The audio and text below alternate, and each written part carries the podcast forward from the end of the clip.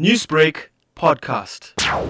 The count is still happening. We are completely in the hands of the department to release these figures to us. At last count, there were 52.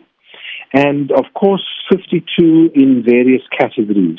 Not every school was burnt down. There were two schools that had been badly damaged. A number of schools, of course, had ablutions seriously thrashed and broken.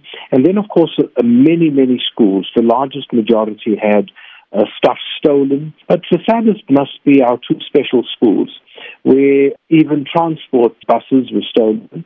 And of course, those schools have specialized equipment that has gone astray. And that means that those children have no means of getting to school. I'm sure it's probably a very disappointing moment for Naptosa because, as you've mentioned, some of these schools, which are very under resourced, have waited a very long time for some of these equipments and vehicles. Absolutely. We must remember that a lot of these schools are in our so-called marginal areas where, where poverty is right at the doorstep.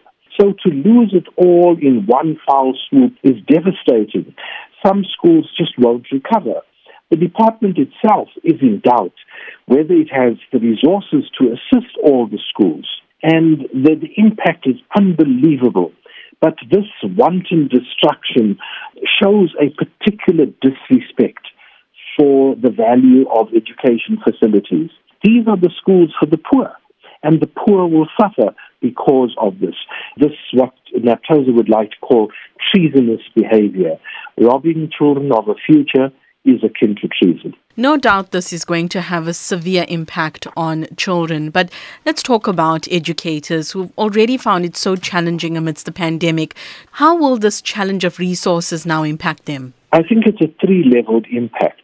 The one is about COVID and the demands that COVID placed and does continue to place on teachers. The second is, of course, having lived through this entire week and a bit where our teachers, as members of the community, were traumatized by what was happening, together with, of course, learners. Now to get back and face the same type of destruction they saw in the broader community in their schools breaks anybody's spirit. Newsbreak, Lotus FM, powered by SABC News.